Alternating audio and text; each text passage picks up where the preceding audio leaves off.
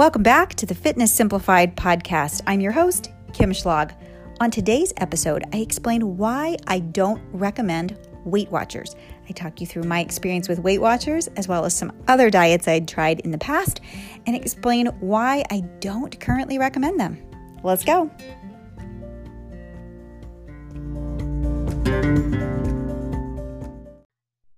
I was asked in the comment section of an Instagram post not too long ago what I thought about Weight Watchers.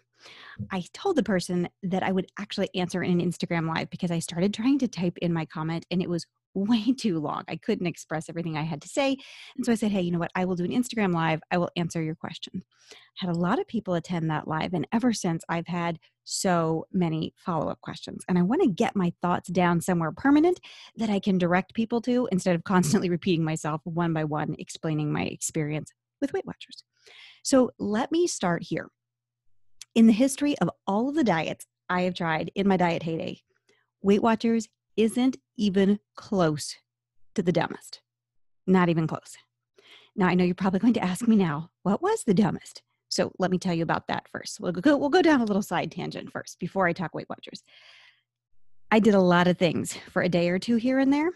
Meal plans from magazines that were just super limited in both calories and food varieties, diet books from the library, all kinds of things you know, a day here or two days there, things that just didn't last. But as far as things I did on a longer term basis, like weeks, not days, Medifast was hands down the dumbest diet I ever did.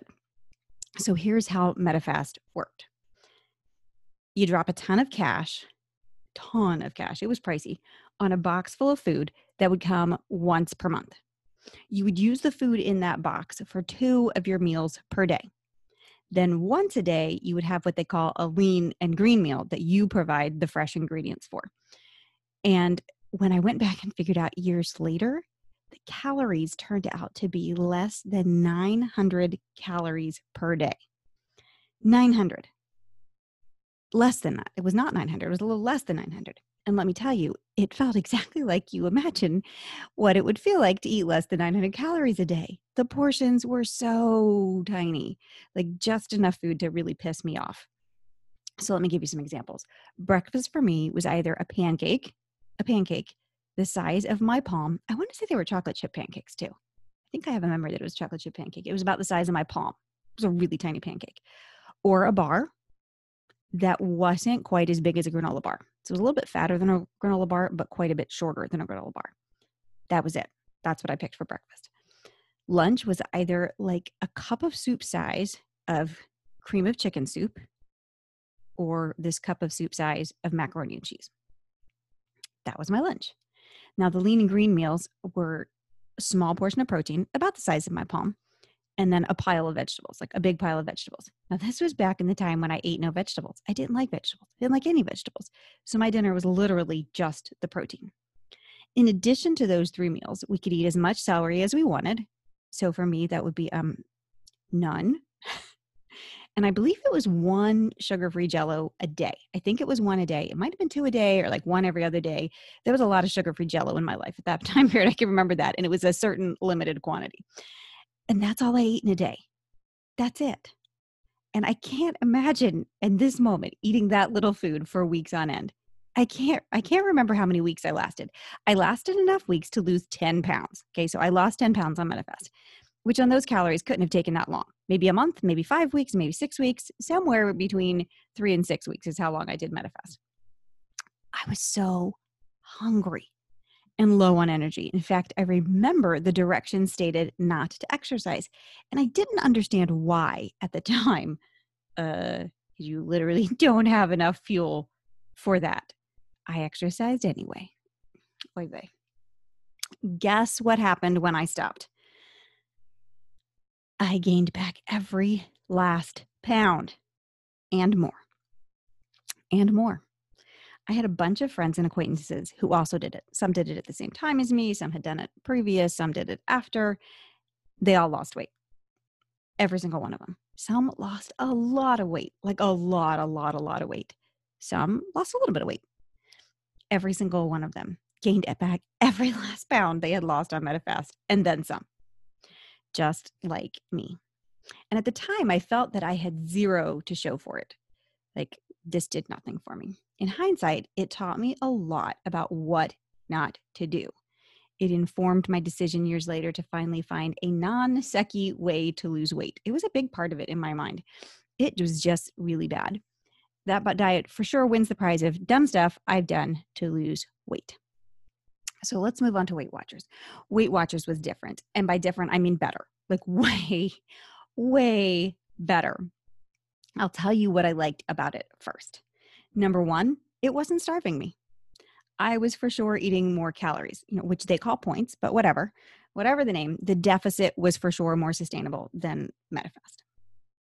Number two, it didn't involve prepackaged foods. So I didn't have to bring along my cup of soup to parties or out to lunch. I could eat regular people food, and that's good. Uh, number three, third thing I liked about Weight Watchers there were technically no banned foods. I could eat whatever I wanted. Also good. And then the fourth reason that I like Weight Watchers, I like the idea of the community aspect. They do that really well with their meetings. It wasn't a good fit for me personally, but it's a real positive for a lot of people. And I got to give them kudos for that. That all sounds good, right? So, why don't I recommend Weight Watchers? Two reasons. Let me tell you a story. When I was in my early 40s and had started calorie counting, this is post Weight Watchers days, I just wanted a donut. I wanted a donut. Not one of the new like fancy designer donuts. Those did not exist to my knowledge back at that time. These like really pretty donuts that are kind of big with all the cool stuff on them. Those didn't exist back then. I just wanted a regular old chocolate frosted Dunkin' donut. I was having so much mental anguish about whether to go to the donut shop or not, like wailing and gnashing of teeth trying to decide. At some point, I must have decided yes because I typed, you know, chocolate frosted Dunkin' Donut into Lose It. I decided I was going to have it. And I looked at it and I was like, wait, what? Hold up there, mama. This can't be right. Let's let's try another entry. And so I kept retrying it and retrying it because I was sure I was not getting the right number to come up. Because it kept telling me it was 280 calories. That's the number that kept appearing. And when it when it became clear to me that that was the calorie content of a donut, I was stunned. How could this be? How is this donut only 280 calories? Okay, rewind. Back to my Weight Watchers day. My points were something like 23 or 24 points daily. I can't remember exactly, but it was low 20s. A donut was 12 points. Now, math isn't my strong suit, but that works out to be about half my points. Half of my points for the day for the donut. How was I going to eat a 12 point donut? So, though technically it wasn't banned, because there are no banned foods on Weight Watchers, remember, in practice, I learned that donuts aren't diet food. Okay, you can't see my air quotes. Diet food. Donuts are not part of that. You can't eat donuts and lose weight. That's what I learned on Weight Watchers. Now, 280 calories wasn't anywhere near half of my calories for the day. It was half my points, but it's nowhere near half my calories for the day. And that was such a light bulb moment for me. I'd been afraid of donuts for years. I had misunderstood the impact a donut would have or not have on my results. And the reason for that misunderstanding was the convoluted Weight Watchers point system. And Weight Watchers has only gotten worse throughout the years, in my opinion, as it has added so many zero point foods. So, zero point foods are foods that a Weight Watcher member can eat while tracking zero points for them. And we're not talking just lettuce, cucumber, and celery type foods here, like things that are very low in calories anyway. We're talking chicken breast. Okay, four ounces of chicken breast, five, yeah, four ounces of chicken breast has 180 calories. That's not zero. eggs, eggs are zero point foods. There's 70 calories in an egg. How often do you just eat one egg, right? So you're, you're, you're talking 140 calories for two eggs. That's not zero. Greek yogurt, 170 calories in a cup of plain 2% Greek yogurt.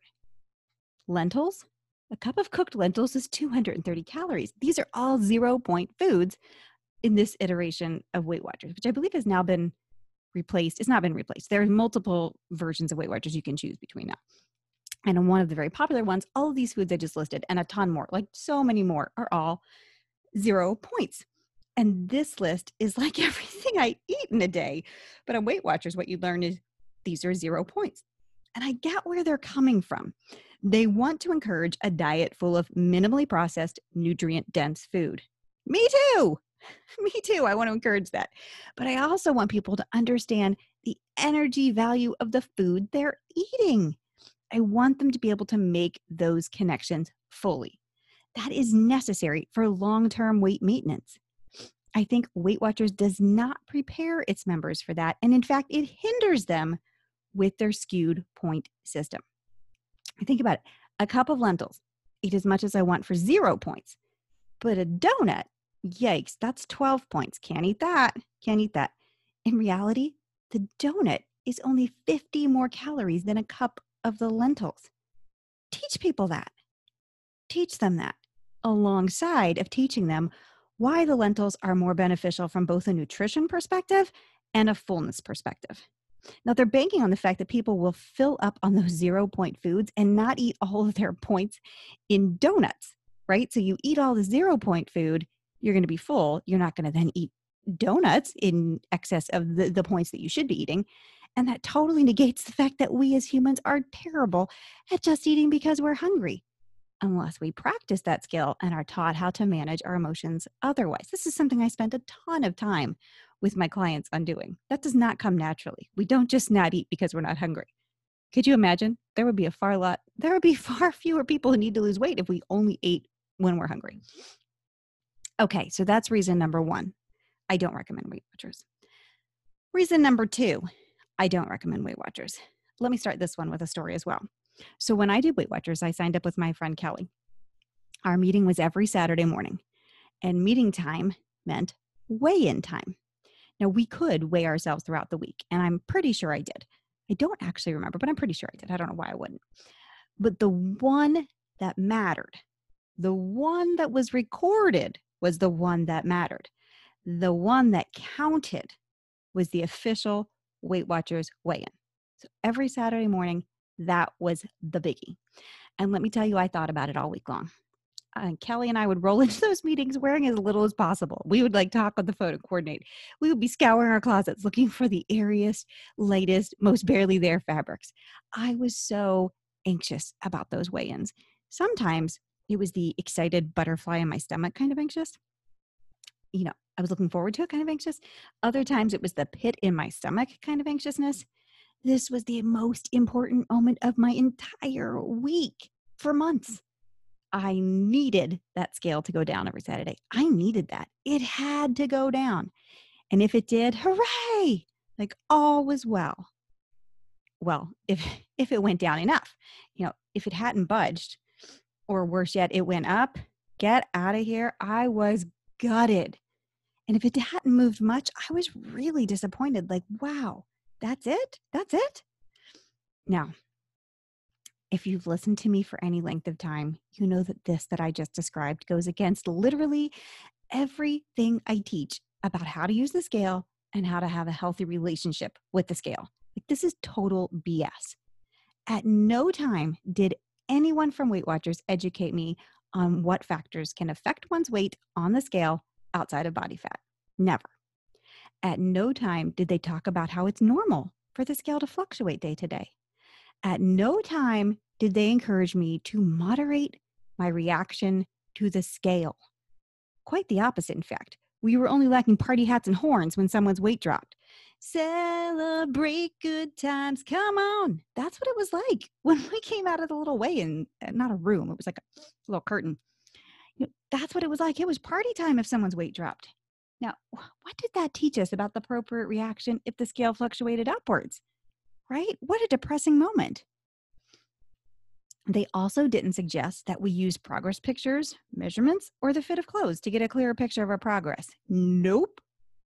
One thing mattered, and it was the number on that scale on that day each week. It was messed up. It was messed up. And I can't speak to what they're like today so maybe they've learned some things about how to foster a healthier relationship with the scale. That would be amazing if they have. I'm glad I did Weight Watchers. I'm glad I tried all of the diets I tried back in the day Medifast and Weight Watchers and Nutrisystem and a sugar detox and food combining and random meal plans I found in women's magazines because it all brought me to the point of enough. this is no way to live. And it all informs how I coach now. But do I recommend any of these diets to others? Nope. And I hope that this discussion today has given you a clearer understanding of why I don't recommend them. Thanks so much for being here with me today.